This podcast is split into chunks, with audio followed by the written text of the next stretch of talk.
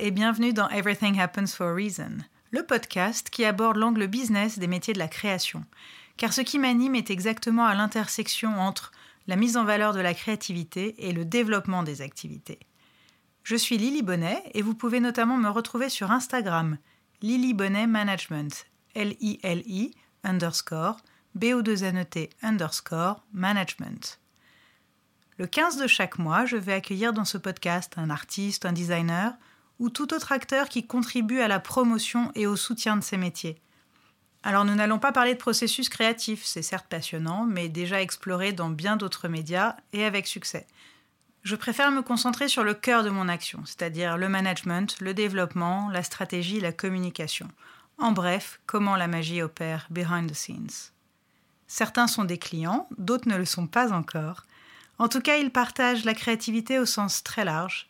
Et surtout, j'aime qui ils sont et ce qu'ils font.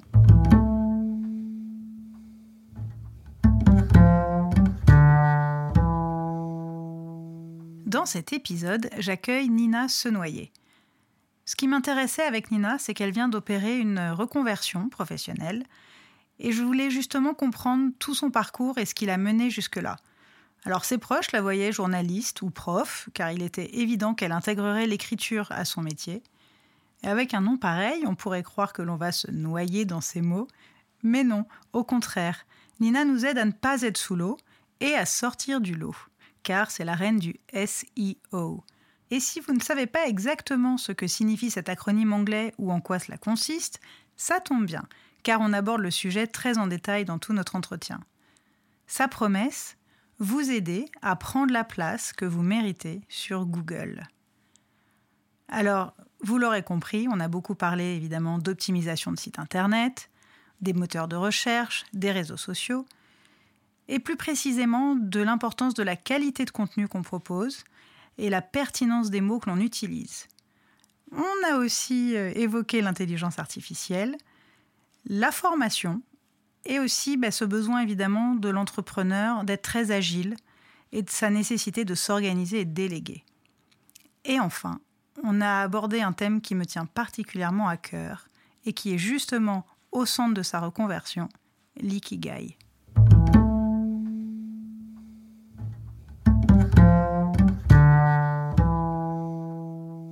Bonjour Nina. Bonjour Lily. Ah, et bonjour Pollux. Parce que voilà, elle, nous a dit bonjour aussi. Donc, euh, Pollux, c'est le chat, comme son nom l'indique un peu. Et donc, Nina, nous sommes chez toi. Oui. À Vitry. Euh, donc c'est rigolo parce que je plante un peu le décor à chaque fois et là bah, c'est la première fois que j'ai pas à bouger beaucoup. Euh, et bah, avant de commencer, c'est vrai que je, je vais peut-être raconter comment on s'est rencontrés parce que c'est quand même grâce à une marque en fait qu'on aime toutes les deux, c'est Gamin Gamine. C'est vrai. Euh, d'ailleurs, Julie, si tu nous écoutes, hein, je, suis toujours, je suis toujours très, très, euh, très motivée à t'interviewer, à t'accueillir dans ce podcast. Donc, Gamin Gamine, c'est une, euh, voilà, c'est une marque de vêtements pour enfants. c'est un principe de baluchon surprise chaque mois. Et en fait, c'est un peu une communauté, on se reconnaît, on se repère dans la rue. quoi. Et on était dans Vitry. toi, tu étais avec ta fille Billy. Moi, j'étais avec mon fils Lucas. Et euh, j'ai reconnu le manteau et puis on a commencé à parler et ça fait, je crois, peut-être deux ans maintenant, un truc comme ça, ouais, qu'on s'est rencontrés. Et, euh, et c'est pas parce que t'es maman et vitriote que je t'accueille aujourd'hui, quoique, mais c'est plutôt par rapport à bah, ta, nouvelle, euh, ta nouvelle vie professionnelle. Donc on va en parler en détail euh, parce que ton métier, il est passionnant et on n'y connaît pas grand-chose. Et donc j'ai hâte que tu nous en dises plus. Mais avant de commencer, bah, je vais te poser la question euh, signature de ce podcast que tu connais. Euh, donc voilà, le titre Everything Happens for a Reason. Qu'est-ce que ça évoque pour toi? Euh, alors, la première chose que ça m'évoque, et je te l'avais dit, c'est le dernier film de Spielberg, The Fablemans, où il y a une scène, une scène avec cette femme et ses enfants, euh, Michelle Williams et ses enfants, où euh, elle est dans la voiture et bref, il y a toute une histoire. Et elle se retourne, à un moment donné, elle dit à ses enfants euh, You see, everything happens for a reason. Et je me suis dit, mais oui, mais c'est vrai que cette phrase, elle veut. Et surtout qu'elle le dit, mais en. elle, le dit en boucle. En, boucle, elle le dit plein de fois. Elle le dit en boucle. Et, et voilà, c'est exactement ça pour moi, c'est que c'est une phrase qui qui s'applique à toutes les situations de vie. ma version à moi, c'est que la cause est toujours dans le futur. Hmm. J'aime bien me dire ça, ou que toute chose malheur est bon, que dès qu'il t'arrive quelque chose, peut-être que tu comprends pas tout de suite, mais tu comprendras plus tard. Et jusqu'à maintenant, ça c'est toujours avéré euh, mm. franchement vrai. Donc toi, tu as la version anglaise. Moi, j'ai la version plutôt française, mais euh, elle se ressemble quand même pas mal. J'aime beaucoup la cause est dans le futur. Ouais, c'est une phrase euh, c'est très jolie. Que je trouve très belle. que j'avais entendu dans un podcast et qui m'a marqué et que je me répète souvent quand il y a des trucs qui m'arrivent. ça me parle surtout en ce moment. c'est ça, exactement. Euh, alors, justement, on va commencer par du jargon. On va le, on va le, voilà, l'aborder tout de suite. Euh, tu es donc spécialisé en SEO. C'est donc un acronyme. J'adore les acronymes euh, de langue anglaise qui donc stands for, qui est donc Search Engine Optimization, qui veut donc dire optimisation pour les moteurs de recherche. C'est ça. Donc en français, concrètement, ça veut dire quoi? Ça veut dire que on crée du contenu, euh, ou en tout cas on, travaille sur un site internet, que ce soit au niveau de la technique, du contenu ou de la popularité du site, de façon à, d'une part, euh, plaire aux lecteurs, attirer les lecteurs, des prospects, des futurs clients, mais aussi répondre aux codes des moteurs de recherche mhm. de façon à draguer un peu, à séduire Google. Et les autres moteurs de recherche, mais on est quand même franchement quasiment tous sur Google, pour lui envoyer les bons signaux, pour lui dire voilà, voilà mon site, voilà ce que j'écris, regarde, c'est intéressant, tu peux me faire confiance et donc tu peux me faire remonter dans les résultats de Google pour que mes futurs prospects tombent sur moi. Les fameuses occurrences quand on fait une recherche sur Google. C'est ce qu'on appelle le trafic organique, donc le trafic naturel. Donc c'est ça le SEO. C'est à la fois plaire aux moteurs de recherche et plaire euh, à ceux qui nous cherchent et à ceux qui nous trouvent du coup. Alors évidemment, quand je prépare une interview, bah, je Google toujours mon invité. Alors toi, j'avoue que ton travail est plutôt bien fait parce que alors là, on te trouve tout de suite, ninasenoyer.fr, voilà. Et donc, euh, j'ai évidemment passé pas mal de temps sur ton site, pas trop non plus parce qu'il n'est pas indigeste, au contraire, voilà, il y a ce qu'il faut comme mm. contenu parce que je pense que ça, c'est une des clés aussi, on va en parler. Euh, et je voulais juste te dire quelque chose parce que c'était assez joli. Euh, il y a un titre à un moment dans ton texte, c'est la théorie de l'aimant. Ouais. Et donc l'aimant, euh, voilà, un magnète, quoi, le magnétisme, quelque chose qui attire. Mais figure-toi que c'est très drôle parce qu'en fait, quand j'ai lu la théorie de l'aimant, j'ai cru que tu voulais dire de l'aimant, celui qui aime. Ah. Et j'ai adoré ce lapsus, lapsus lectionis, euh, donc lapsus de lecture. Mais j'ai adoré ce lapsus. Je me suis dit, mais c'est fort parce qu'en fait, euh, si on n'aime pas ce qu'on fait, hein, on est bien placé pour le, pour le savoir, l'une comme l'autre, et puis toutes les personnes en général que j'accueille dans ce podcast. mais voilà, on, on va en parler aussi de tout ton parcours parce que c'est récent pour toi, c'est une reconversion professionnelle. Euh, et donc justement, ben, est-ce que tu veux déjà nous dire un peu d'où tu viens? Comment comment t'en es arrivé jusque-là avant de repartir dans le vif du sujet après? Ouais, bien sûr, bien sûr. Alors déjà, c'est drôle ce que tu dis parce que je l'avais jamais vu comme ça. Mais en fait, je ne peux pas, par exemple, euh, quand je démarche, les, les rares fois où je démarche, où je prospecte, je ne peux absolument pas aller vers des des entreprises, des clientes, parce que je travaille majoritairement avec des, femmes, que je n'aime pas au fond de mes tripes, que j'admire pas. Euh, voilà, il faut que j'aime, il faut que je sois complètement aimante pour être prise par ce que je fais et pour vraiment rendre un truc euh, bien, bien, bien quali, quoi. Donc c'est drôle que tu l'aies vu comme ça. Euh, alors, j'ai un parcours assez, assez classique. J'ai fait 5 ans d'études, j'ai un master en poche, mais j'ai quand même fait euh, master euh, communication. Master en communication, mais j'ai fait en fait un an de ces cinq ans d'études, j'ai fait cinq années de choses différentes. J'ai pas ah. réussi à me fixer dans un, un seul parcours parce que j'avais envie de faire trop de choses. Euh, mais j'ai quand même principalement tourné autour des lettres. J'ai fait du spectacle, puis après je suis partie en lettres, et après en lettres bilingue anglais, et après en lettres et parcours cinéma. Enfin voilà, j'ai fait pas mal de choses, mais toujours quand même à graviter autour de, la littérature. Ouais, de l'écrit quand de l'écrit, euh, la littérature, l'écriture, c'est quelque chose euh, euh, qui a toujours été, qui a toujours fait partie de ma vie. J'avais une mère instit écrivaine. Mm. Il y avait pléthore de livres chez moi. J'ai tout de suite eu des gros classiques dans les mains. J'ai lu voilà des Janer euh, j'ai très très jeune, la comtesse de Ségur très très jeune. Enfin voilà, j'ai toujours eu cette appétence pour la lecture et même la lecture difficile. Euh, si tu regardes ma bibliothèque, tu verras que des gros classiques. Euh, Victor Hugo et Zola, moi c'est vraiment c'est tout ce que j'aime.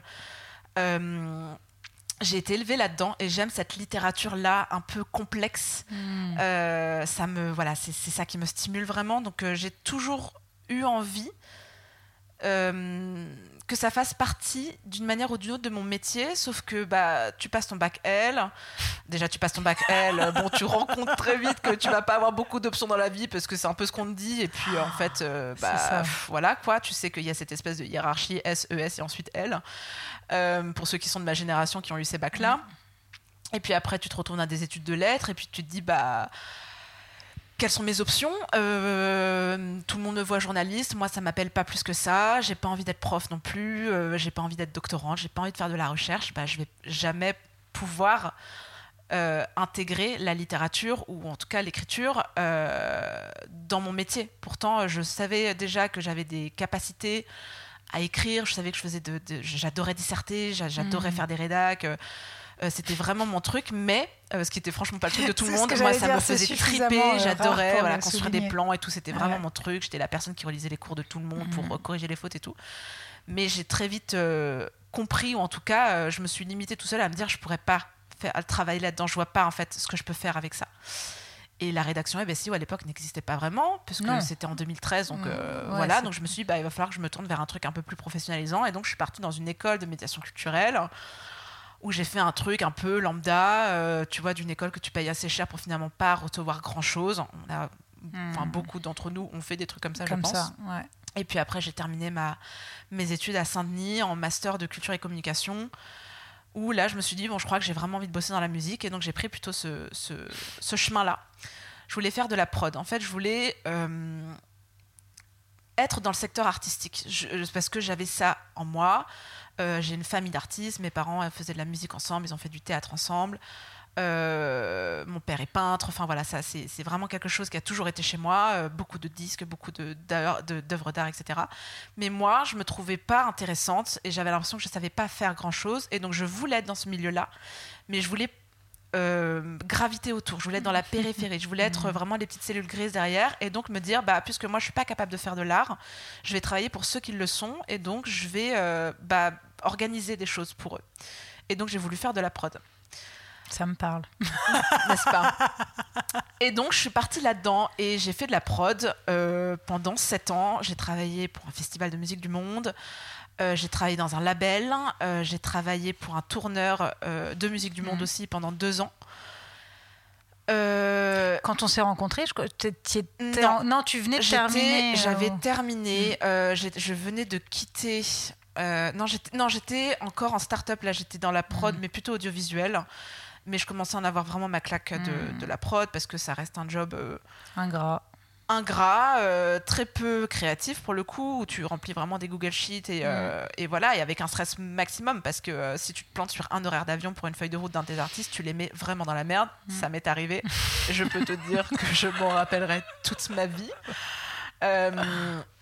donc, donc voilà, c'était un job avec trop de pression, trop de stress pour une organisation qui devait être vraiment au carré ce qui n'était pas mm. forcément mon truc.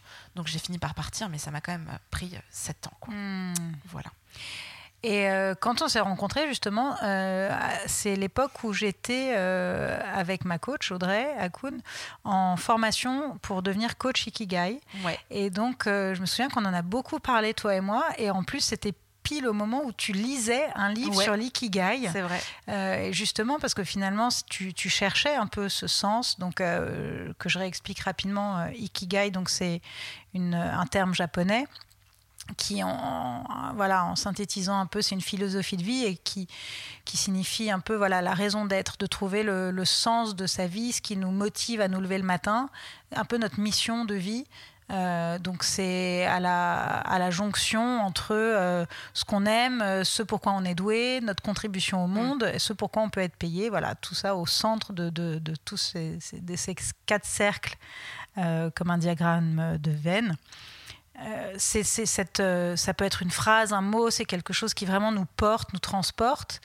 Et, je me souviens que tu disais, oh là, je galère seule pour le trouver. Et c'est vrai que voilà, moi, moi, qui fais cet accompagnement en Ikigai, euh, qui accompagne des personnes pour trouver leur Ikigai, Euh, je sais que c'est très difficile euh, de le faire seul parce que finalement le, le ping-pong avec le coach et le, voilà, tous ces échanges fait que on va aller creuser comme n'importe quel euh, accompagnement, même une thérapie, etc. voilà, si tout se faisait seul, ça se saurait. non, c'est ce qui est important dans le fait d'être accompagné, justement, c'est de pouvoir avoir cet échange et souvent d'aller mettre le pile le point sur le petit truc que toi tu vas pas voir forcément toute seule. Mais j'ai l'impression que quand même, tu vois, tu as réussi à te rapprocher de, ton ikigai en faisant ton petit chemin comme ça, euh, seul, avec tes lectures et puis avec tout ce que tu as mis en place. Et donc, comment est-ce que tu es arrivé à cette formation euh, finalement, euh, comment on dit, professionnelle, Voilà. alors oui, c'est drôle que tu dises ça parce que j'avais avant qu'on en reparle, j'avais oublié ah. euh, que euh, j'avais fait tout ça. Et en fait, ça me paraît, il s'est passé tellement de choses bah depuis. Oui, tu as refait un enfant. Parce que tu as deux enfants. J'ai deux enfants. Voilà, c'est surtout passé ça. Euh, et je me, j'avais oublié à quel point l'ikigai m'avait vraiment mise sur cette voie-là. Parce que tu vois, je remonte la jeunesse de ma reconversion à mhm. mon parcours avec Pôle emploi. C'est eux qui m'ont mise en relation avec un truc de talent, solution, machin. Mhm. Mais ah, avant ça, ouais, quand même. Mais avant ça, bah euh, fait tout j'ai fait l'ikigai, tu vois. Et c'est ça qui m'a vraiment aidé à me dire tu n'es pas du tout sur la bonne voie. Euh, voilà, voilà ce pourquoi tu es faite. Mm. Et du coup, je suis arrivée après à, ce truc de ce, chemin de reconversion avec quand même quelques de la matière, quelques pierres à l'édifice, en me disant ok, je sais en tout cas ce que je ne veux pas. Et je sais à peu près où je veux aller. Et ça, c'est vraiment grâce à l'ikigai que je l'ai fait. Et je l'ai fait à un moment donné de ma vie où en plus de ça, j'étais très euh, vulnérable parce que, alors effectivement, j'avais quitté mon travail en start-up euh, parce que je n'y trouvais plus aucun sens. J'étais très lassée euh, de ce système et puis voilà, de, l'écosystème de la start-up ne me, convenait plus. Mais j'avais entre-temps tenté une aventure qui n'a pas du tout, du tout marché, qui a été une catastrophe pour moi dans le marketing de réseau. Hmm. Et j'essayais euh, vraiment pendant un an de faire rentrer un triangle dans un carré, tu vois, une espèce de truc. En fait, c'était vraiment une porte de sortie qui s'est pointée à un moment donné où il fallait que je m'en aille de la start-up. Oui, c'est-à-dire que tu cherchais, c'était de la survie. Il fallait, il fallait que je m'en aille, il fallait mm. que je trouve autre chose et se pointe ce projet-là. Et je me dis, ok, je sais pas, je sens, au fond de moi, je sens que c'est pas du tout, pas du tout fait pour moi, mais j'y vais quand même. Je me dis, mm. écoute, euh, sors un peu de ta zone de confort, euh, vas-y quoi. Mais autour de moi, tout le monde me dit, Hmm, Nina, c'est quand même bizarre ton truc, tu vois, ça te va pas du tout. Euh, toi, t'es vachement, enfin, t'es fait pour travailler seul, enfin, on te reconnaît pas, quoi. Mon mec, mes amis, euh, tout le monde est un peu malaisé avec ça. Mais moi, quand je fais un truc, le problème, c'est que je le fais trop à fond. Je suis trop intense quand je fais des hmm. choses. Et donc, je mange le truc, je dors avec, je respire avec. Et donc, que ça aille ou pas, j'ai pas le recul tout de suite pour me dire euh, hmm, attends, pose trois, trois secondes, réfléchis, regarde, est-ce que c'est fait pour toi et toi ou pas. Et donc, je fais ça pendant un an. Bref, au bout d'un an, euh, ça se termine très mal. Euh, ça se termine vraiment en intervention de tous mes amis et mon mec, ils me disent on, on, sait plus où t'es, arrête-toi, t'es trop loin, on te reconnaît pas, reviens quoi, vraiment reviens, euh, reviens, tu nous manques et reviens, on ne te reconnaît plus. Et donc ça s'est terminé avec une grosse claque, toute une histoire, mais une grosse claque assez violente. Et donc septembre à peu près 2022, tu vois, projet de deuxième enfant en plus parce que mhm. je tombe enceinte un mois plus tard je sors de ce truc-là très fragilisé, très vulnérable, parce que je me dis, euh, j'ai, je peux pas dire j'ai perdu un an, parce que ça m'a aussi apporté beaucoup, mais j'ai passé un an à être persuadée qu'un truc est fait pour moi alors qu'il l'est pas du tout, mais en fait je me connais pas, c'est une catastrophe quoi. Et là je vais recommencer, je vais me reconvertir, on va dire, je vais relancer dans un truc, mais ça se trouve, ça va être la même chose. Et je vais pas m'en rendre compte. Et, et, ça se trouve, je me connais pas. Et mes amis me connaissent mieux que moi. Et tu vois, donc j'étais dans une espèce de. Mmh. De détresse. Ouais, de détresse, de fatigue en plus, parce que je, venais d'enchaîner 5 ans très, très compliqués émotionnellement parlant. Donc j'étais très, très fatiguée. Et il fallait vraiment que je m'arrête. Et que je me pose et que je me dise euh, Ok, stop qu'est-ce que tu veux faire? Déjà, tu vas commencer par te reposer, mmh. parce que tu es enceinte, ou en tout cas, tu vas l'être très vite. Euh, Maintenant, c'est le moment vraiment de te poser les bonnes questions. Et si ça s'est terminé aussi violemment, c'est parce que c'était à la hauteur de ta fatigue et du point de non-retour que tu as atteint. Maintenant, il faut que tu t'arrêtes. Et de ton surinvestissement. Et de mon surinvestissement. Et donc, euh, pardon, je digresse, mais c'est vraiment pour mm. revenir sur ce point-là. L'ikigai est arrivé à ce moment-là, je ne sais plus bien comment. Euh, mais je me retrouve à acheter un livre d'ikigai et à le faire évidemment en trois secondes parce que bah, tu as bien compris quand je fais des choses c'est euh, faut le faire euh, très vite efficacement bam bam bam et là tous les exercices que je fais même si je les fais seul et que c'est pas compliqué émergent de ça différents points dont tu es une créative, hmm. ce qui était une surprise pour moi, enfin en tout cas un peu un, fantasme un peu inavoué, on va dire. Tu es faite pour travailler seule et tu es faite pour écrire. Tu es faite pour euh, ces trois choses-là. Et donc, euh, révélation. Voilà, ça a été le starting point de, euh, de la vraie reconversion, on va dire. Waouh, magnifique, c'est beau ça. Et alors comment est-ce que, parce que tu parlais tout à l'heure de Pôle Emploi, donc il t'a finalement quand même bien aiguillé, ça arrive. Et oui, il faut le dire, rendons-leur leur maître de noblesse. Exactement. Ouais. Parce que euh, bah, du coup, j'avais plus d'argent sur mon CPF à ce moment-là, donc je voulais absolument faire un bilan de compétences. En plus, en ce moment, il y en a plein qui sont super sexy, mhm, hyper mhm. envie de les faire, mais ça coûte cher, c'est un budget et je n'avais pas d'argent. Donc, euh, bah, je prends ce qui est à ma portée, c'est-à-dire euh, l'aide de Pôle emploi. Je pointe à Pôle emploi à ce moment-là depuis à peu près six mois. Et ils me disent, nous, on a des choses à vous proposer. quoi. Donc au départ, bah, hyper dédaigneuse, et d'ailleurs euh, mm. c'est vraiment con, je me dis non mais ce qu'ils vont me proposer c'est nul, ça va servir à rien, puis Pôle emploi, blablabla. Et en fait je le regrette amèrement parce que c'est grâce à eux mm. que j'ai trouvé la formation que j'ai faite. Ils m'ont aidé, ils ont, on a fait un petit parcours ensemble de 2-3 mois, un peu style bilan de compétences pas loin, quoi. Un peu soft, quoi. Avec pas mal d'introspection, enfin toutes les étapes qui vont bien. Et, euh, et c'est notamment grâce à eux que j'ai pu rencontrer un rédacteur web copywriter euh, à qui j'ai pu poser plein de questions. Et euh, en voyant sa vie je me suis dit bah c'est clairement ça, que, je, veux faire. quoi. Ah donc merci euh, merci Pôle Emploi quoi. Génial. Et tout ça gratuit du coup. Donc comme quoi voilà les aides de l'État parfois donc ta formation a été entièrement prise en charge par Pôle Emploi. Exactement. Alors j'ai dû faire un gros dossier parce que c'était pas gagné qu'il la mhm. finance parce que ça reste un métier rédaction web nouveau. c'est pas vraiment un secteur sous tension si tu veux. Donc tu vois ça les intéresse pas non plus à fond. Mais j'ai eu un super agent franchement, qui m'a dit voilà, euh, si vous voulez vous faire financer, vous allez écouter mes conseils, vous allez faire plutôt ci, plutôt ça. J'ai été super bien euh, accompagnée. Et du coup, j'ai fait un dossier vraiment béton, je l'ai beaucoup travaillé. Mm. Et elle a été financée à 100%. Et ça, ça a été un cadeau exceptionnel. quoi. Et ça a duré combien de temps cette formation? Elle a duré trois mois et demi. Elle a ah commencé là il y a un an, euh, en février 2023, le 15, et elle a terminé le 31 mai. Et donc, euh, alors juste, je reviens sur le terme de copywriter, donc le, le, fait d'écrire des copies, littéralement. Mhm. Euh, ça vient de la pub à la base. C'est vraiment un métier de la, de la pub, hein, même si, si, on connaît des séries comme Mad Men. Euh, enfin voilà, c'était vraiment ceux qui écrivaient les slogans, les, enfin voilà. Et donc aujourd'hui, ben, je, je, trouve aussi que finalement, on redonne. Tu vois, tu parlais de lettres de noblesse tout à l'heure, mais je trouve qu'on redonne beaucoup de, de, de lumière euh, à juste titre à ce métier parce qu'on en a besoin. Mhm. En fait, on se rend compte, donc moi qui suis, euh, ben, j'ai un site internet, on va, on va parler évidemment aussi de ce, le fait que, est-ce que tout le monde a un site aujourd'hui J'ai l'impression, pas mal. De plus en plus. De plus en plus. Euh, je suis sur les réseaux sociaux, Instagram, LinkedIn, Facebook plus du tout, mais enfin voilà, moi c'est mes deux réseaux de prédilection qui sont plutôt, enfin voilà, dans, dans, nos métiers un peu autour de la création, c'est plutôt ce, ce, qui se passe. Euh, et, c'est vrai que je me, moi j'adore écrire. Donc ça va pour, hmm. pour moi, c'est-à-dire que j'aime écrire mes posts. C'est moi qui ai écrit tout mon site moi-même en français et en anglais. C'est quelque chose que j'aime faire. Mais je sais que euh, c'est rare et que euh, souvent l'écrit peut être très bloquant.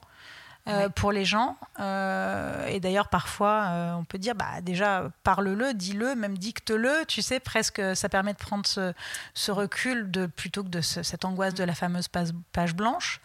mais je, trouve que c'est intéressant de venir dans ces métiers-là par rapport à souvent quand on dit, bah, il y a des choses hein, que je ne maîtrise pas. que je ne sais pas faire ou, que je n'ai pas le temps de faire c'est voilà les fameuses zones de génie, etc. Et mhm. donc, bah, on peut avoir besoin, et c'est ok de faire appel à, euh, voilà à tes services, par exemple. Alors moi, je t'ai demandé un audit parce que c'est comme ça que tu commences. Donc, j'ai pas encore hein, le résultat, je vous le dis pas parce que j'ai pas encore. Euh, mais c'est vrai que ça m'intéressait euh, de savoir comment mon, site euh, voilà, est référencé, mhm. euh, comme on dit, sur les, sur les moteurs de recherche. Et puis aussi, voilà, s'il y a des choses qu'on peut justement améliorer. Donc, tu commences évidemment toujours par un audit. Et, et, ensuite, j'ai l'impression que c'est. Parce qu'on on a, l'impression que les, voilà, les réseaux, c'est tout est rapide, Internet, c'est rapide, et on veut que tout soit très rapide. Mais je pense qu'il faut redonner un peu le temps long euh, nécessaire à, ce métier. C'est vrai, euh, complètement, parce que déjà le SEO n'est pas magique. Moi, c'est ce que je dis à mes clientes à chaque mm. fois. Je sais qu'on a hyper envie que les résultats soient immédiats et puis on est habitué à ça. Mais le SEO, surtout pour les sites qui sont neufs, hein, parce que j'ai pas mal de demandes de, voilà, de bébé sites ou de bah, je vais sortir mon site, j'ai eh besoin de création de contenu ça prend des mois et des mmh. mois et des mois, euh, parfois voire un an. Euh, là, tu vois, je viens juste de, signer un contrat avec une start-up. Je leur ai dit, vous aurez des résultats. attendez bien facilement six mois, parce que leur site est sorti en décembre. et on a signé sur un an parce qu'au moins on est sûr que l'accompagnement est pérenne et va être solide. Mais, euh, mais c'est compliqué parce que du coup, c'est vrai que le SEO, il y a un vrai rapport de confiance avec l'autre. C'est-à-dire que tu vois, là, ça, je pas au résultat justement. Voilà. Enfin, Nous, en, en SEO, on, dit souvent qu'on a une obligation de moyens, mais pas de résultats parce qu'on va faire le maximum mm. pour que le site soit référencé. Mais Google a beaucoup de secrets mm. et d'armes secrètes. Bien sûr, il y a plus de 200 critères pour référencer un site. Donc c'est énorme. Euh, les robots Google ont 200 une liste de checklist de 200 ah points pour dire ok, tu vois. Nous, on travaille sur les principaux, mais c'est énorme, tu vois. Donc, euh, donc c'est un travail de longue haleine qui va se faire. Il faut envoyer régulièrement les bons messages. Euh, sur plusieurs mois pour que Google enfin se dise hmm, ce site-là il me plaît bien, je vais le faire remonter. J'ai compris. Donc euh, voilà, sauf si tu prends Google Ads, des, des pubs et à ce moment-là tu es en haut, mais quand tu arrêtes de payer, tu retombes dans les abysses. Mais c'est ça. Et alors, tiens, mais pardon, je t'interromps, mais justement, euh, Google AdWords, moi je m'en souviens quand, quand j'ai commencé à travailler avec des sites internet dans, dans mes jobs précédents, où vraiment ça devenait, enfin, faire un site, c'était c'était voilà, indispensable et, c'était un énorme budget pour une mmh. marque. Maintenant, un peu moins, j'ai l'impression. Je pense qu'on a pu un peu descendre dans, plutôt dans l'aspect graphisme et développement. En revanche, dans l'aspect justement contenu et entretien euh, et référencement, bah, il faut presque remettre un peu ce même budget euh, régulièrement. mais c'est vrai qu'à l'époque, c'était AdWords. Enfin, il fallait absolument acheter les AdWords. Mais, et comme tu le dis, on voyait l'effet immédiat. Et après, si tu arrêtes de payer, ben voilà, il n'y a plus rien. mais toi, donc, comment tu parce que, alors, toi, est-ce que tu, tu factures au mot aussi? Non, tu, c'est vraiment c'est des forfaits. Pas au mot, exactement. Je ne, je n'ai jamais ou très peu facturé au mot. Parce que c'est une tannée, parce que bah. tu vois, euh, voilà, compter les mots quand tu fais des, euh, tu vois, des, des e-books à 4000 mots, enfin, mm. tu vois. Et puis en général, euh, je produis bien plus que ce qu'on me demande. Enfin, bien plus. Je, je, voilà, je produis 200, 300 mots de plus. Mais je suis pas la seule. Souvent, les rédacteurs mm. font, font, ça. Donc, euh, je facture pas au mot en général. Et puis en plus, facturer au mot, ça implique de ne pas prendre en compte tout le travail qu'il y a derrière, c'est-à-dire toute l'analyse concurrentielle, la recherche de mots-clés, la mmh. recherche de ce que va taper euh, ton, ton, ton, prospect, tu vois, sur Google, tout ce travail de, psychologie hein, qui, est, qui, est, vraiment très important, de stratégie, euh, quand tu fais de l'audit de, de, contenu tout ça, ça prend un temps, ça prend un temps fou. Et après, bah, caler les bons mots-clés pour que ça ait l'air naturel, pas faire, tu vois, ce qu'on appelle du keyword stuffing, du bourrage de mots-clés. C'est un travail. C'est littéralement la traduction. oui, Ça, mais, c'est vraiment, c'est un vrai truc. Et ça, c'est des, ce qu'on appelle des black hats en SEO, c'est-à-dire les, un peu le marché noir du SEO, tu vois, des mhm. mauvaises pratiques mhm. que Google, en plus, n'aime pas du tout. Euh, surtout avec euh, l'intelligence artificielle qui arrive, euh, enfin qui arrive, qui est, clairement là, et qui apporte beaucoup de bonnes choses, mais aussi des choses compliquées. Et donc Google, de plus en plus, privilégie cette qualité de contenu. Parce qu'il sait qu'il y a beaucoup de contenus qui vont être générés par ChatGPT, euh, où tu appuies sur ton bouton, il te déroule ton truc. Bon, en général, entre nous, la qualité est vraiment à chier parce que ChatGPT mm. sait faire beaucoup, beaucoup de choses, mais ne sait pas écrire du tout. Je suis ravie que tu en parles parce que bon, pour moi, ChatGPT, j'ai jamais essayé. C'est un truc vraiment, je suis très hermétique, j'arrive pas. Euh, mais je sais que c'est intéressant. Je sais qu'il y a des personnes autour de moi qui commencent un peu à l'utiliser pour différentes choses. Il y en a qui s'amusent beaucoup avec. Mhm. Euh, tu vois, Olivia D'Acosta de Please, que j'ai interviewé euh, il y a quelques mois, là, en ce moment, elle s'éclate à, à, générer des images assez dingues avec, tu vois, avec l'intelligence artificielle et c'est très cool ce qu'elle fait. Donc, tu vois, j'aime bien observer tout ça, mais j'avoue que pour pour l'écrit, euh, je suis très sceptique. Ah, mais faut pas. Euh, il écrit très mal. Et en plus, le style ChatGPT se remarque. Se, reconnaît. Parce qu'il fait beaucoup de participes présents. Il répète beaucoup les mêmes choses. Parce que c'est à l'anglaise. Parce que c'est à l'anglaise, exactement. Et donc, ça se voit. Ah. Ça se voit direct. Moi, je m'en sers beaucoup. J'ai le ChatGPT 4, je l'adore, mais je m'en sers pour brainstormer, pour trouver des ah. sources fiables, pour euh, le challenger, challenger mes idées, pour lui dire t'en penses quoi? Ah à fond. Et ça, c'est génial. C'est comme un assistant, en fait. Ça peut pas être un remplaçant.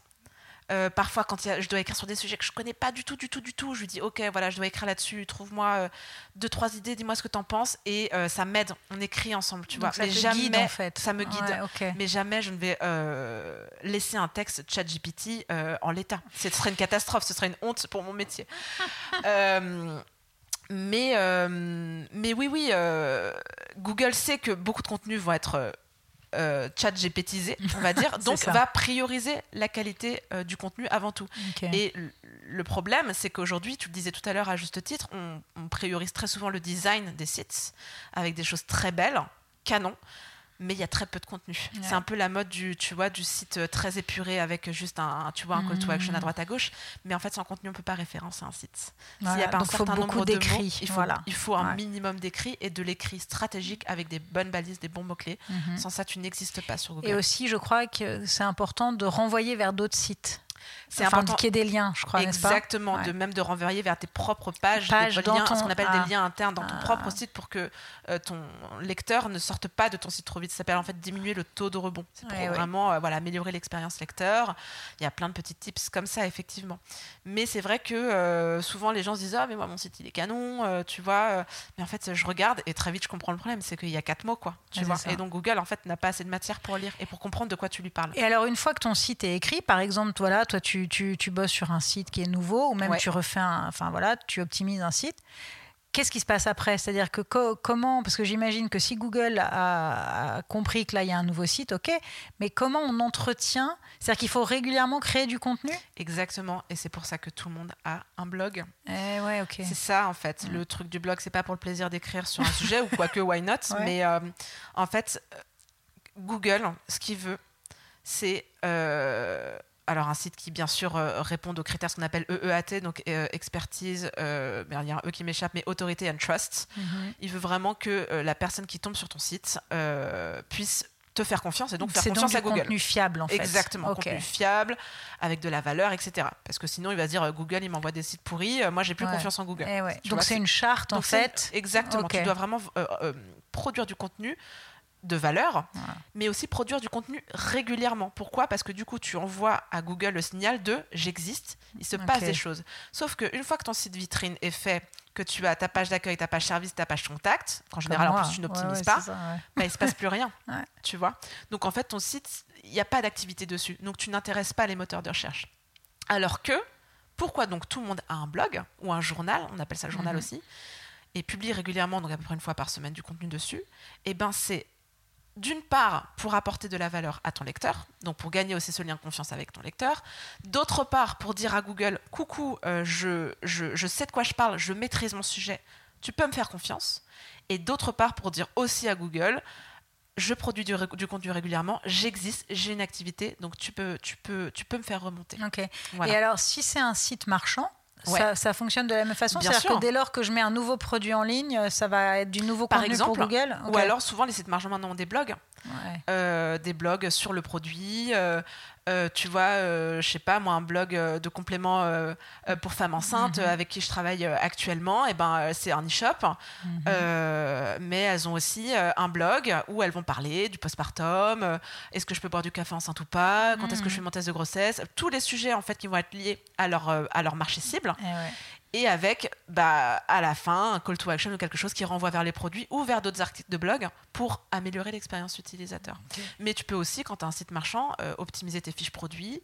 Il y a des hmm. façons de le faire et c'est très peu fait. Ou alors optimiser vraiment la page de catégorie avec une, une FAQ par exemple, tu vois, ce genre de choses.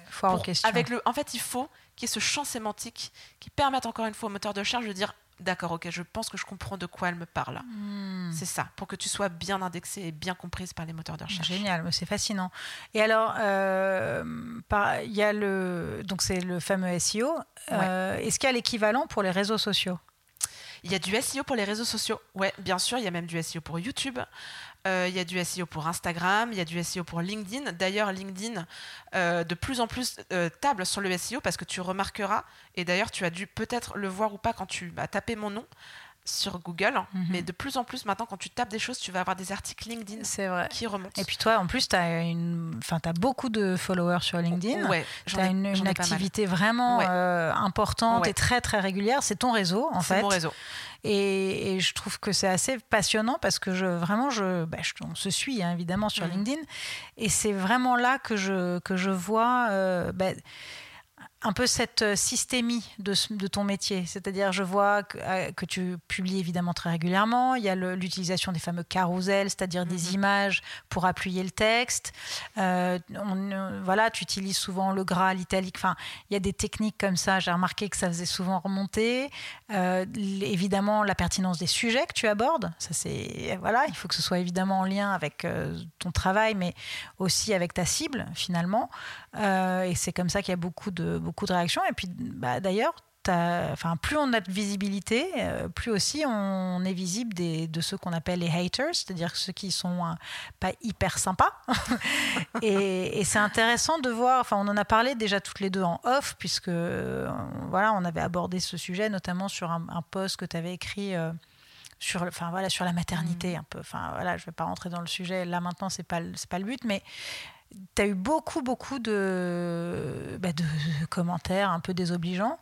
Euh, comment on gère ça aussi? Parce que ça, est-ce que vous êtes formé pour ça aussi? Tiens, ça m'intéresse de savoir. Est-ce qu'on vous parle de ça euh, dès la formation professionnelle? Alors, pas du tout. Euh, absolument pas. dans ma formation, il n'y avait rien en lien ou directement avec les réseaux sociaux. LinkedIn, c'est une plateforme que j'ai découverte après ma formation. Euh, j'y publie depuis euh, peu de temps finalement, parce que je m'y suis vraiment mise euh, en novembre. Ah tu vois, et nous sommes en février. Donc, et tu as gagné, là, tu es à 1200 followers, je crois, sur LinkedIn Ouais, c'est ça, à peu près, à peu près ouais. donc, comme quoi ça marche Comme quoi ça marche, et, et, je dirais que 90% de mes clientes viennent de LinkedIn eh parce qu'elles aiment bien ce que je publie, elles aiment bien mon ton, et elles ont envie de retrouver ça sur leur site. Donc c'est un vrai canal d'acquisition pour moi, mm. c'est aussi pour ça que j'en prends, mm-hmm. prends vraiment soin, que je l'ai optimisé pour le SEO parce qu'il y a un vrai système similaire de mots-clés sur, euh, mm. sur LinkedIn, ça, ça, fonctionne de la même manière. Et pour répondre à ta question, euh, non, non, j'ai pas du tout été formée et c'est un vrai sujet. Euh, pour moi, parce que j'aime bien, tu l'auras vu, écrire et publier mm. sur des sujets un peu clivants. la maternité est un sujet clivant le féminisme surtout est un sujet clivant et moi c'est des thèmes que j'adore aborder euh, quand, parce qu'il se passe plein de choses euh, dans la vie de tous les jours sur, euh, autour de ces sujets-là et, que, et que ça me passionne. Et donc forcément je me prends des haters et d'ailleurs c'est bien plus souvent des haters que des haters. vrai. Et ça c'est plus difficile à gérer parce que voilà, des mecs qui viennent commenter mon post pour me dire que ce que je raconte c'est nimp, ça me touche vraiment pas du tout parce que je ne m'identifie pas à eux et qu'il y a vraiment un truc de mansplaining où je suis là genre bon mm. franchement euh, rentre chez toi tu vois il y a aucun problème euh, voilà y a pas si tu veux bien traduire pour ceux qui comprennent pas Pardon, forcément oui oui bien sûr le mansplaining c'est l'homme qui t'explique euh, ta vie. Voilà moi il y en contraction de man et explaining donc d'expliquer que c'est un homme qui explique que voilà comme s'il était ah, supérieur intellectuellement à la femme. Exactement donc moi j'en ai plusieurs qui m'ont déjà expliqué comment être mère donc tu mm. vois là tu te dis bon c'est rigolo quoi tu vois c'est marrant. Mm. Mais les femmes, c'est plus surprenant, tu vois. Mm. C'est plus surprenant quand ça vient de la part de femmes et j'en ai eu beaucoup plus. Alors j'en ai pas non plus, hein. beaucoup de jugements.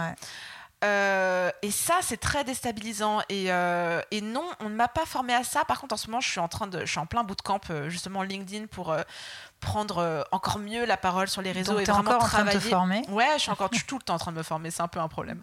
mais mais là, en l'occurrence, je travaille vraiment là-dessus. Et, euh, il va notamment y avoir euh, là cette semaine une session vraiment sur gérer euh, la ah prise bah de parole en public en fait, tout simplement parce que c'est le jeu. Malheureusement, plus tu prends la parole, plus tu es visible et plus tu prends le risque de, de, te prendre ce genre de commentaires. Je n'ai pas de problème avec le fait qu'on soit pas d'accord avec moi parce que j'aime au contraire créer débattre. J'aime débattre et j'adore lire des opinions qui sont complètement à l'opposé des miennes parce que je trouve qu'elles sont toujours limite beaucoup plus intéressantes que les miennes et je suis toujours en train de dire ah ouais mais c'est vrai que ce que tu dis je trouve que c'est génial c'est hyper pertinent. Ça j'adore j'adore j'adore j'adore. Mais par contre l'agressivité euh, gratis tu vois euh, sur les réseaux je, et surtout venant de la part de femmes, de, ça, me, ouais, ça me dépasse complètement et ça peut beaucoup m'affecter. Ça peut être très compliqué après pour moi. Et, en général, tu leur réponds, tu ignores, tu sais que c'est quoi ta stratégie? Moi, j'ignore. J'ignore parce que euh, parce ça sert à rien de, me, ça sert à rien. C'est du débat stérile. Et puis, je sens que c'est vraiment aussi de la protection. C'est-à-dire que si je réponds, je, je, vais mettre de l'émotion dans ce que je dis et je vais avoir peur de la surenchère. Et moi, je suis pas hmm. très douée pour les conflits, parce que finalement c'est du conflit, tu vois. Mhm. Euh, et moi je suis pas douée pour ça. Je suis plutôt du genre à être très très pour la paix des ménages et euh, jamais dans le conflit. mes amis le savent, je, suis très phobique de ça. Euh, donc dès que je vois qu'il y a un commentaire vraiment pas sympa ou je, l'évacue, j'en parle à quelqu'un autour de moi, à mon mec ou à, mm. des, personnes avec qui je suis en contact sur LinkedIn, etc. Et je vais euh, dire euh, trois secondes, oh, ça me fait chier, ça me fait mal, et puis je passe à autre chose, mais je ne réponds jamais.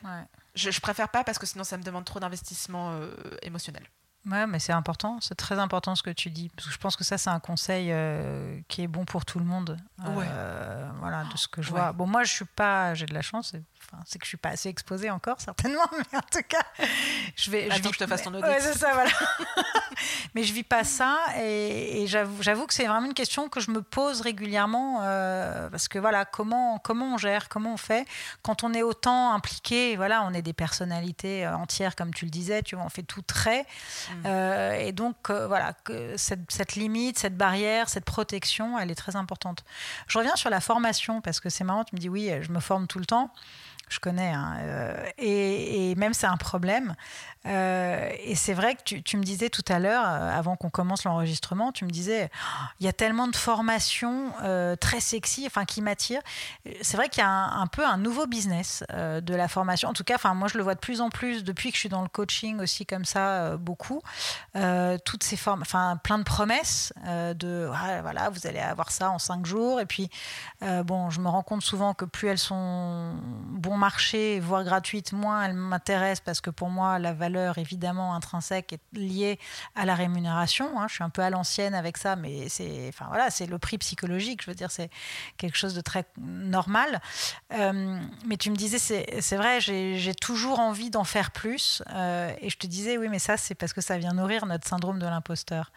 Euh, et donc aujourd'hui, comment tu fais pour choisir vraiment avec précaution les formations que tu vas suivre c'est drôle ce que tu dis parce que euh, je me suis fait rire toute seule la dernière fois parce que tu sais, on a tous des wish lists, tu vois, de ah, j'aimerais bien prendre euh, une fringue chez Cézanne, mm. justement, ou me payer tel coiffeur. Et moi, ma wish list, c'est des formations. Ah. Écoute, la prochaine fois là que j'encaisse une facture, je me prends la formation de machine, je vais me faire kiffer. Et le fait de faire cette wish list, elle n'est pas très longue, hein, j'essaie mm. vraiment d'être raisonnable, et ben ça me soulage de c'est comme une espèce de catharsis tu, vois. ouais, j'assouvis le je le note pour bientôt mais c'est écrit quelque part et ça me soulage. C'est pour ça que j'aime bien faire des wishlists. Mm. mais euh, sinon j'essaye d'être de, de, vraiment mettre le maximum de rationalité dans les choix que je fais. Je repère les formations qui m'intéressent je me pose 15 fois avant la question de as-tu vraiment besoin de cette formation? Hmm. Est-ce que ça va vraiment t'apporter quelque chose? Est-ce que tu as vraiment besoin, par exemple, de prendre une, prospection, euh, une formation de prospection ou de, ou de business? Alors que là, pour l'instant, ta problématique, c'est plus de gérer le flot de demande euh, et que tu aurais plus besoin d'une formation ou de quelque chose pour euh, réfléchir ta stratégie. Enfin, tu vois, donc hmm. j'essaie vraiment de me dire, ouais, c'est hyper sexy. Ça, on va en reparler toutes les deux. en off, à la fin de cette, à la fin de cette interview. Alors que, ouais, il y a un, voilà, un créateur de contenu, je me dis, putain, mais lui, sa masterclass sur la prospection, elle a l'air géniale. Peut-être que je pourrais aller toper encore plus de clients, mais je me dis, tu n'as pas besoin de ça maintenant. Par contre, euh, tu vois, là, donc, je suis en plein bootcamp euh, avec euh, une copywriter que j'adore et que je vais nommer, qui s'appelle Nina Ramen, que je trouve fantastique. Euh, qui m'a ramène ta fraise. Exactement, ramène ta fraise. Tu vois que c'est mais c'est ce nom est génial et, tu dis Bien Nina ramène et ça y est, j'ai l'emoji fraise et le rouge, qui apparaît tu vois visuellement de LinkedIn. Enfin tu vois c'est fou. mais les emojis d'ailleurs, on n'en a pas parlé mais pardon, on est bien d'accord que c'est pas du tout overrated. C'est pas surcoté, c'est indispensable, les emojis, on est d'accord. je, suis en train de, choisir le mien justement en ce moment. Ah, tu vois, je me pose questions. Parenthèse fermée mais parce que moi j'ai un peu une passion emoji, entre Bien autres. Sûr. Voilà. Moi aussi, j'adore les emojis. Je trouve que ça véhicule 100 fois mieux le message qu'on essaye de faire passer. Excuse-moi pour cette digression encore, mais donc Nina ramène. Et donc voilà, donc je fais son, son bootcamp, euh, voilà, qui m'a coûté une certaine somme, mais euh, en fait, euh, il m'obsédait complètement et j'étais appelée par ce projet. Euh, J'y ai réfléchi pendant des semaines, ça ne sortait pas de ma tête. Il y avait un truc où je me disais, il faut que tu le fasses. Je le sens, je ne sais pas pourquoi, mais il faut que j'y aille. Ouais. Il faut que j'y aille. Et j'y suis allée. Et pour l'instant, je comprends euh, vraiment Mm. pourquoi. Parce que pour tout ce que ça m'apporte, c'est déjà démentiel. Donc, euh, donc voilà, j'ai l'idée. Je laisse mariner. Et si au bout de quelques semaines, c'est toujours là et je me dis, j'en ai besoin, j'en ai vraiment besoin, j'y vais. Mais euh, mais c'est dur de résister parce Ouais, que l'offre est démentielle. Et, ça. et sur LinkedIn, putain, euh, t'as l'impression que tout le monde d'un coup est devenu formateur, euh, Calliope, enfin tu vois. et c'est vachement. Mais même moi, je me dis, mais je, je me Je sentirais train, moi, mais- incapable de, de sortir ma formation parce que, parce que je me sens pas encore légitime pour le faire. Comment ça se fait voilà. que 98% de mon feed le soit, tu vois? C'est une vraie fou, question que je hein. me pose. Hein. Ouais. Je dis pas que tout est, que tout est naze, pas du tout. Je pense qu'il y a beaucoup de formations qui sont euh, un peu euh, sous le tapis. Mais, euh, mais ça m'interpelle, tu vois, cette, euh, cette, cette tendance très forte à la formation.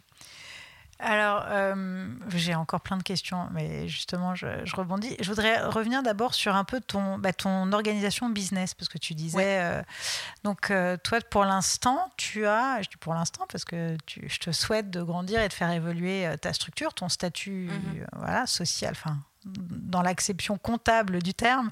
Euh, donc, t'es- tu es pour l'instant auto-entrepreneur, enfin, donc c'est une, en- une micro-entreprise, entreprise in- individuelle. Euh, et, et donc, on a un peu parlé de ce choix. C'est vrai que tu me disais, bah voilà, donc, quels sont pour toi les avantages et les inconvénients de ce, de ce statut? Euh, et notamment le, le fait, euh, tu me parlais aussi, parce que je te demandais si tu avais un comptable, tu m'as dit non, mais, et donc j'aimerais que tu nous, nous parles de cette application, parce que je trouve que Ouais. c'est un outil très intéressant qui peut parler à beaucoup de gens. Bien sûr. euh, alors, quels sont les avantages et les inconvénients En fait, c'est encore assez récent parce que j'ai été en couveuse entreprise Mhm. quelques semaines, quelques, ouais, vraiment pas longtemps, parce que j'ai lancé mon activité en septembre. Ouais, c'est tout récent. hein. c'est très récent. Ouais, ouais. Mais ça va très vite. Mm. Donc c'est à la fois génial, mais en même temps, j'ai pas vraiment le temps d'acquérir les bases dont j'ai besoin pour faire euh, les meilleurs choix. Tu vois Euh, J'ai été en ce qu'on appelle en couveuse entreprise, donc contrat cap de septembre à décembre.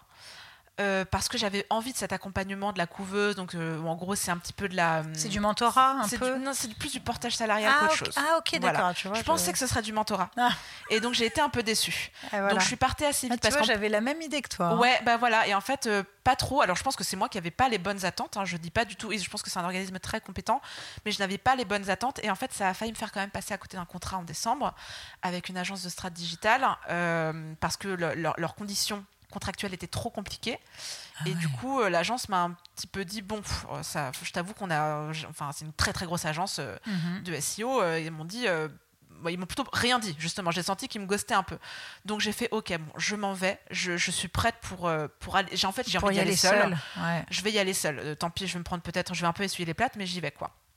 Donc j'ai quitté ce- cet organisme là en décembre. Donc moi, mon immatriculation est très très récente. Mhm. Donc j'ai pris la micro un peu par dépit, mais je suis quand même tombée sur cette application dont tu parles qui, euh, qui s'appelle Indy. INDY, alors c'est pas du tout, euh, je sais pas s'il faut le dire, mais c'est pas du tout sponsorisé quoi que ce soit. non, oui, mais, on mais t'as raison, dis-le, on sait jamais. mais ouais, ouais. Euh, Ils me Non, connaissent pas, ouais. euh, enfin voilà, ils savent pas qui je suis, mais euh, moi je les adore. Donc, euh, T'as pas un code parrainage pas un code, il n'y a pas Nina 20 à taper, ça va pas marcher, je vous le dis direct. Mais par contre, vachement bien parce que eux, en fait, ils te disent, euh, ils te proposent un accompagnement pour, pour choisir ton statut gratuit Ça, c'est. Ça, c'est en ouais. te posant des questions. Comme un comptable, en fait, Exactement, ils t'appellent, ils te posent des questions, etc. Et donc, eux m'ont orienté vers la micro en me disant pour l'instant, ça nous semble être le choix le plus pertinent. On verra après. Et donc, euh, je leur ai dit bah, génial, euh, voilà, c'est super. Et donc, j'ai souscrit chez eux un abonnement. Euh, c'est une plateforme euh, en plus hyper sexy à la Alan et compagnie donc euh, ils ont fait tout le design qu'il faut bien qui hyper facile etc hyper intuitif pour faire tes devis ta facture tu suis ta trésor ils te disent quand est-ce qu'il faut faire tes, tes, tes exos comptables etc C'est génial. Hein c'est génial. Ah. Tu suis tes courbes de, de chiffres.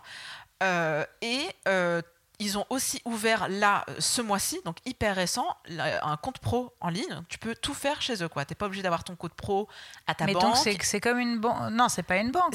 ils ont. Euh, est-ce que c'est une banque? Non, je sais pas. Mais en tout cas, tu peux faire ton compte pro chez eux. Quoi. Moi, j'ai mon RIB. Enfin, okay. oui, ah ouais, bancaire. Ouais, j'ai mon RIB qui apparaît sur mes, sur mes factures. C'est mon RIB pro. Et du coup, j'ai vraiment. Euh, bah, c'est pour ça qu'on fait un compte pro. C'est pour avoir bah, sa trésor et ton compte perso de vie et eh ben euh, voilà, je suis tout sur mon application et, euh, et, voilà, donc c'est hyper pratique, c'est hyper central. Euh, ça, ça, coûte, combien 15 balles par mois. Ah Franchement, un compte pro chez, chez, une autre marque, ça coûte déjà 12 euros. Enfin, tu vois, ah plus après, tu prends un abonnement de facturation, tu en as pour, pour, pour, 12 euros. C'est L'un dans l'autre. Ok, non, c'est vachement bien. Ouais, c'est cool. Et, j'aime bien aussi que tu dises, enfin, c'est ce qu'ils t'ont conseillé, mais et puis même, bah, c'est pour l'instant, c'est très bien.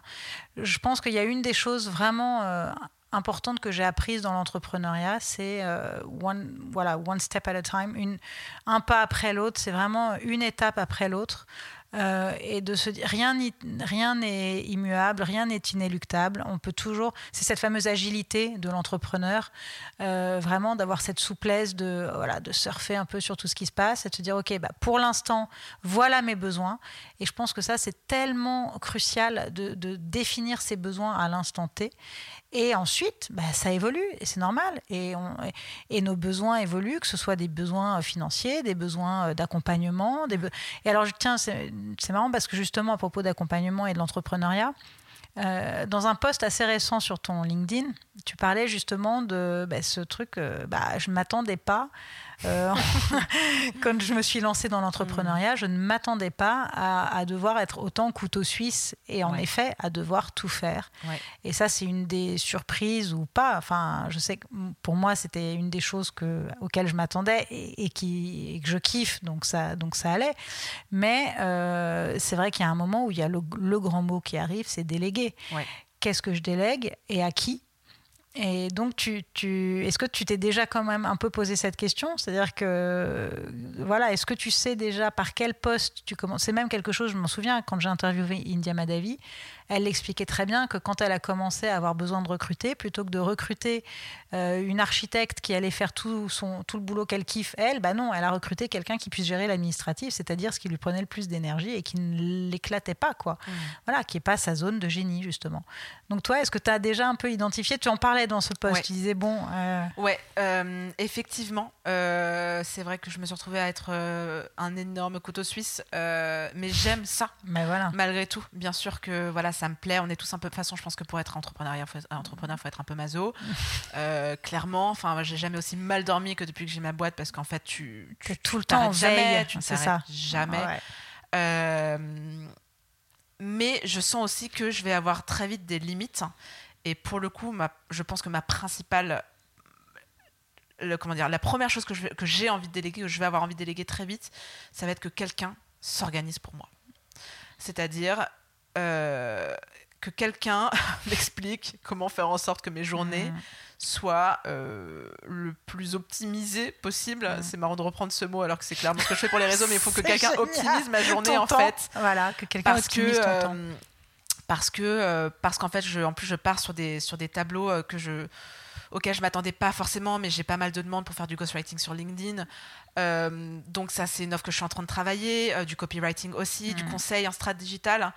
Euh, je ne fais pas que de la rédac en fait. Et heureusement parce que sinon je deviendrais folle parce que écrire des textes de 2000 mots, euh, c'est tellement énergivore. Euh, je ne peux pas faire que ça.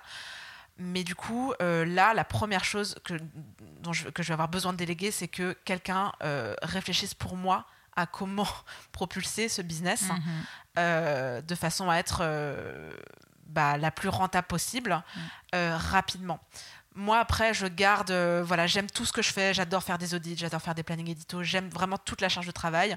Tout ce qui est graphisme etc j'ai la chance d'avoir un conjoint qui s'occupe de faire mes carousels qui fait mon site internet. Donc euh, ça pour ça c'est très très très cool. Dès que j'ai une galère de site de ça marche pas j'envoie un petit WhatsApp et puis en général c'est réglé assez rapidement. Mm. donc pour ça je délègue entre guillemets un peu. Mais je ferai pour l'instant euh, voilà je ferai pas plus à mm. ce niveau là euh, sinon, je, je, garde tout. Mais par contre, si, euh, voilà, si euh, les chiffres commencent à être un peu compliqués, mm. évidemment que le comptable va rentrer dans le game. pour l'instant, ça va, c'est clairement gérable. Mais organisation, business et comptabilité, ça va être vraiment les trois points qui vont vite sortir de mon emploi du temps pour que je puisse me focuser, me focuser, en fait sur ce que je sais faire, sur mes zones de génie, c'est-à-dire ce que, ouais, ce que je propose à mes clientes. Quoi. Bah, donc vraiment, on en reparlera.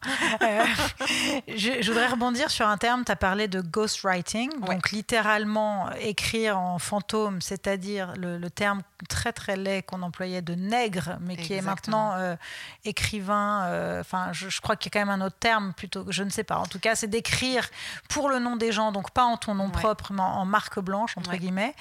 Et, justement, je me demandais, parce qu'il y a quand même des choses que tu signes de ta main, tu, tu contribue même à des journaux, des magazines, notamment bah, le, magazine, euh, le mensuel de la ville de Vitry, que je lis tous les mois aussi, comme euh, beaucoup de vitriaux.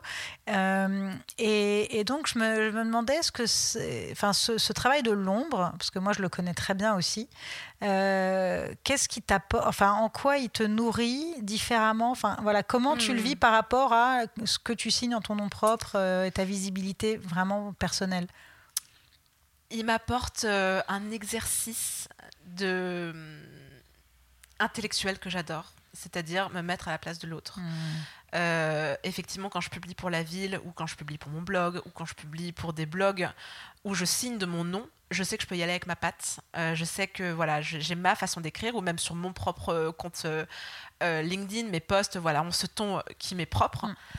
Mais quand on me demande d'écrire, euh, parce que je fais du ghostwriting pour, pour LinkedIn, mais aussi en fait quand j'écris des articles de blog pour des, des marques, des, marques où, je ne signe pas de mon nom, je suis obligée d'être un caméléon et mm. de me superposer complètement à la, au ton éditorial de la marque pour laquelle je travaille ou la collaboration qu'on fait. Et euh, l'autre jour, j'étais en, euh, en call avec un, un, collaborateur, quelqu'un avec qui je travaille, je travaille pour sa startup, enfin, je leur fais leur SEO, et euh, il me dit, mais euh, comment vous faites, vous, euh, que ce soit du copywriting ou du ghostwriting, même si c'est deux métiers différents, il y a quand même ce truc similaire, c'est comment tu fais pour écrire mhm. sur des sujets que tu ne connais pas du tout, tout en faisant comme si tu le connais super bien, tu vois ce que je veux dire? Et, et, je lui ai expliqué qu'en fait, on est obligé, à un moment donné, d'écouter ses clients très, très, très fort, très attentivement et longtemps pour comprendre de quoi ils veulent parler, qu'est-ce qui leur fait mal, et comment il l'exprime. Mm.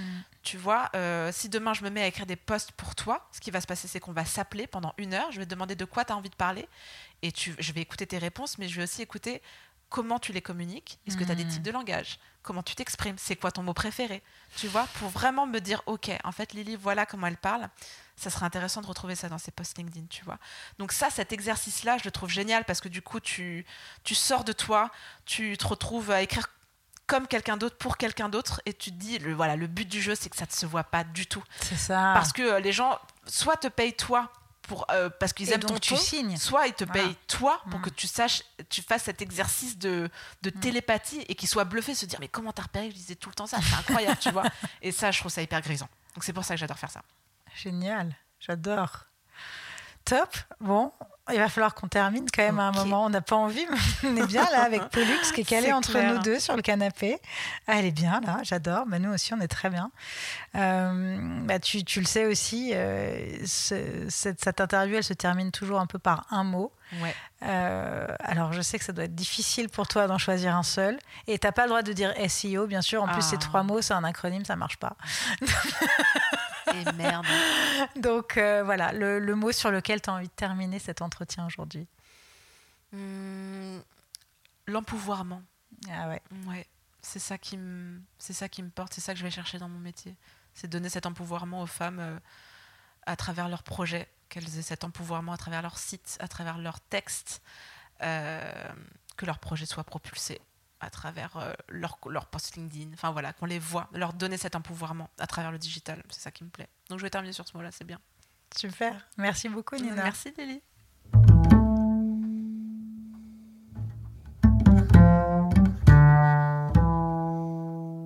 Merci d'avoir écouté cet épisode. J'espère qu'il vous a plu et qu'il vous aura donné envie de le partager, voire de le réécouter. Spread the love, manifestez votre kiff, mettez des étoiles sur votre plateforme d'écoute préférée et surtout, n'hésitez pas à écrire des commentaires. Vous pouvez aussi me contacter sur Instagram lily underscore bonnet underscore management. On se retrouve le 15 du mois prochain avec un ou une nouvelle invitée, ou peut-être même avant avec un épisode surprise, un bonus ou un épisode solo.